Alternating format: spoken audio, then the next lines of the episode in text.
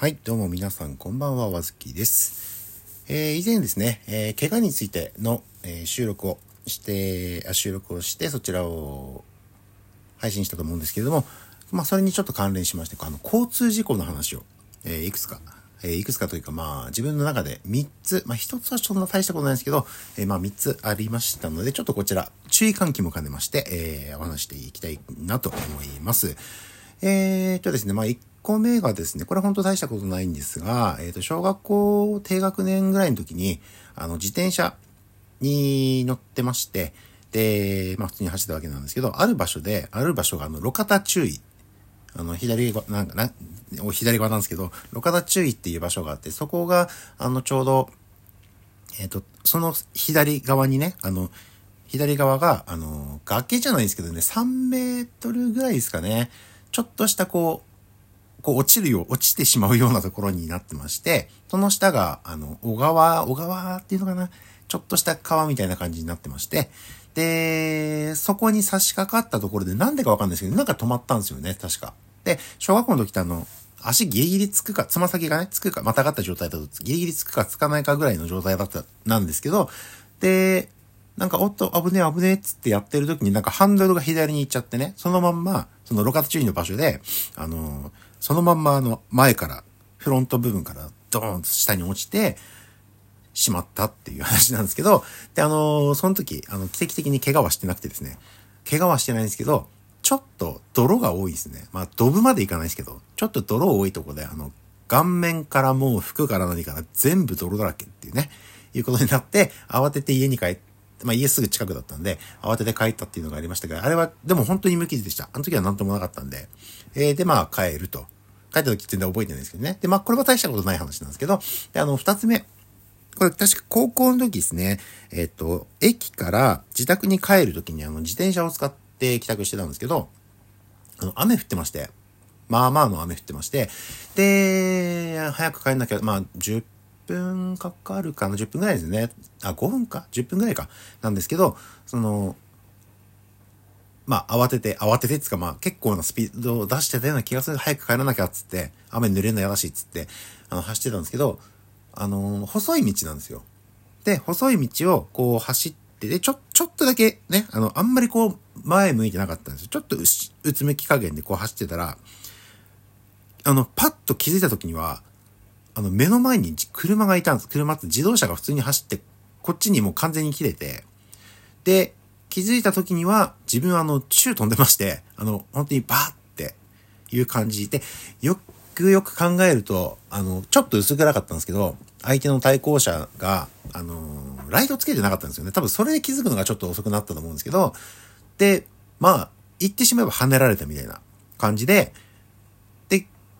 あの、左側、これも左側にこうね、バッと地面に、まあ頭打つとこはなかったですよ。なかったんですけど、で、その、倒れまして、で、自転車、もう大破です。全部、全損、全損っていうか、後ろは大丈夫だったんですけど、前の方はもうほぼ、もうぐちゃっといって、カゴもぐちゃっといってるし、ハンドルも曲がって、サドルじゃない、ペダル？もう取れて、もうボロッボロの状態になって。けど、自分無傷でした おかしいっすよね。なんか、本当に怪我もな、何にも痛いとかなくて。で、これも、で、相手のね、運転手の方が、まあ当然ですよ。あの、引いたわけなんで、大丈夫かっつって、来たけど、その当時俺は全然、あ全然大丈夫ですって言ったんだけども、えー、まあね、何かあったらあれなんで、確かその時名刺もらって、まあ、名刺もらったけど、確か、連絡をしたんだっけ？なんか菓子折りなんか一個持ってきたんですよ。確か。で、それだけで済んだんですけど、でも、だから警察とか別に何もなってない。まあ自分が何ともなかったんで、で、その後も後遺症でね、もう何にもなかったんで全然大丈夫だったんで、えー、そのまま菓子折り1個で終わったっていうね。はい。あの、なんで引かれてるのに普通に怪我も何もしてねえなってよく言われたっていう話なんですけど、あの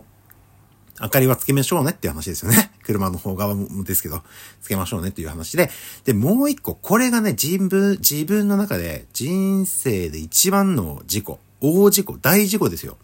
で、あのー、夜、夏ですね。夏の夜に仕事終わって、えっ、ー、と、8時半ぐらいだったんですかね、仕事終わって車走ってる時に、考え事をしてまして、考え事というか、まあ悩み事、まあ職場についての悩み事ですよ。ぼーっとこう考えながら走ってて、で、ふっと思った時に、衝撃を気づいて、衝撃、車全体に衝撃、すげえ衝撃がもうガーンって一回来て、で、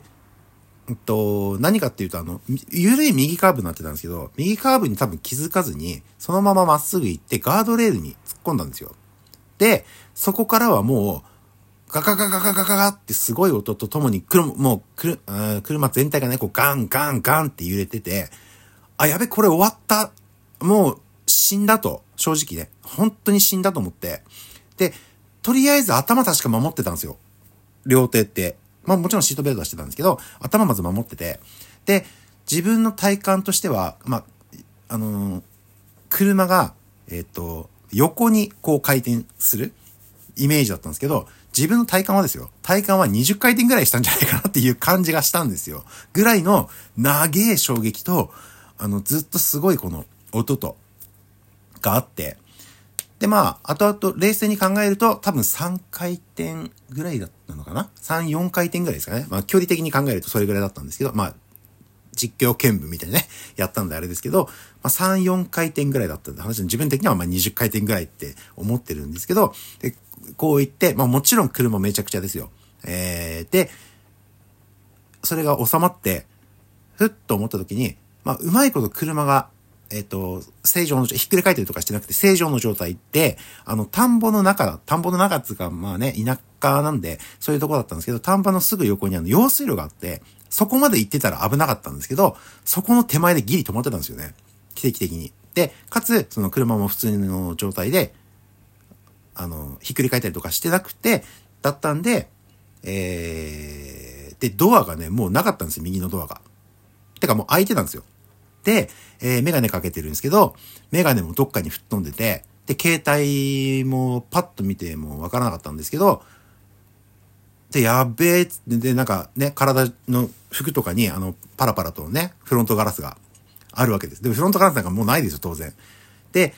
えっ、ー、と、すごい状態なんですけど、なぜか出れた。で、出る、出る時に足元に携帯があるのが見つかったんですよ。で、見えないんですね。目めちゃくちゃ悪くて見えないんですけど、で、携帯を手にして、うまいことまたね、これメガネがね、すぐ近くに、外のすぐ近くにあったんですよ。で、あって、メガネかけたらもう大惨事ですよ。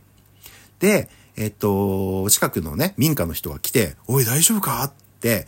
来たんですよ。で、来たんですけど、で、俺はその時気動転してなくて、逆になんか冷静で、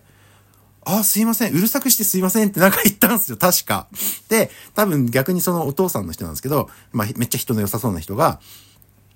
えっ、ー、と、まず警察に通報してくれて、で、救急車も呼ん、あ、救急車呼んだっけな？それでですね、不思議なことに、怪我大きいの何もしてないんですよ。てか生きてるんですよ、普通に。あれすっげえ大事故で、大事故だ、自分で、の中ではですけど、ものすごい大事故だったのに、怪我ほんとしてなくて、あ、怪我してなく、してないことはないです。あの、後々行くと、頭のてっぺん、まあ、つむじのあたりが、ちょっとだけガラスで切れてたぐらいなんですよ。それも、しかも1、2ミリくらい。で、ちょっと、で、頭こう、ね、髪の毛バーってやると、バラバラバラってあのガラスの破片がすごい落ちてくるんですけど、多分それでね、フィッていったと思うんですけど、そこだけ。マジで。すごくないですか、あの、よくよくね、よく、ほら、その時、事故起こした時って興奮状態にあるから、あの、後々、1日後、1日後、1日後、2日後とかっていうと、なんか、どっか痛いとか、脳に異常がとかってなんか出るかもしれないみたいな話あったんで、もちろん、その後、まあ、警察呼んだり、劣化呼んだりとか、いろいろあったんですけど、医者にも、医者っていうか、病院か、病院にも夜間でね、あれです、行ったんですけど、何もなしっていうね。異常なしおかしくない？自分の体おかしいな。あれだけの事故ですよ。で、ガードレールめちゃくちゃ。えー、車も大破。本当にすごい状況だったんですけど、警察の人にも言われました。これだけの事故で生きてる上に、あの、無傷、ほぼ無傷。なのやばくね？やばくねって言ってるんですよ。やばいっすね、みたいなことなんかね、ちょっと年いった人に言われて、あ、丈夫なんで ってなんか言ったんですけど、いや、そういうレベルじゃねえだろって話なんですけど、そうなんですよ。あのこれ一番自分史上の最高の交通事故だったんですけど、ものの見事に怪我してなくてですね。だ次の日普通に仕事、あ、まあ、車はなかったんであれですけど、次の日普通に仕事行きましたね。うん。で、あの、職場の、じょ、あの、まあ、店長にね、あの、電話して、交通事故にあって車大破したんですけど、自分は元気なんで明日普通に行けますって言って、まず、あの、気をつけてっては言われたんですけど、っていう話がありまして、いやー、すごいなーと思って、よく怪我もせずにね、よく生きてこられ、生きてこられたんですが、本当に死んでもおかしくないような事故の状態。車見ると、特にですけど。で、その車ももう廃車でね、まだ車買ったりとかなんだりってあるんですけど、いやー、でもすごかったな今思うと。で、いろ、本当に奇跡が重なったというか、無事にすぐに出れたし、あのーうまいことドアが壊れてくれたおかげ、おかげですぐ出れたし、で、骨折とかも、どころかもう本当に、その頭のかすり傷だけですよ。うん。で、さらに運がいい、運がいいのかわかんないですけど、火事とかなってなかったね。火も出てなかったし。で、一つだけ、二つだけですけど、悔しいのがですね、あの、その事故った前日、前々日に、二日前に、あの、ガソリンスタンドで、あの、エアコンのガスをね、フルで注入しまして、何千かかったか忘れましたけど、注入しまして、で、その次の日、ガソリン、満タンに給油しまして、そこだけ悔しいなと思ってたんですけど、冷静に考えるとね、ガソリン満タンに入ってる状態でそれだけ事故を起こしたら火事になってもおかしくないんですけど、終始、煙とか何にも出てなくて、火事にもならず、えー無事だったということで、えーこれはね、よく生きてたなと、我ながら思いますけど、あれ以来、あのー考え事はよそうと。考え事するときは、車の中はやめて動いて、あの、家で、一人で瞑想するとかね、いう風にしないといけないなと思いました。考え事はせずに、えー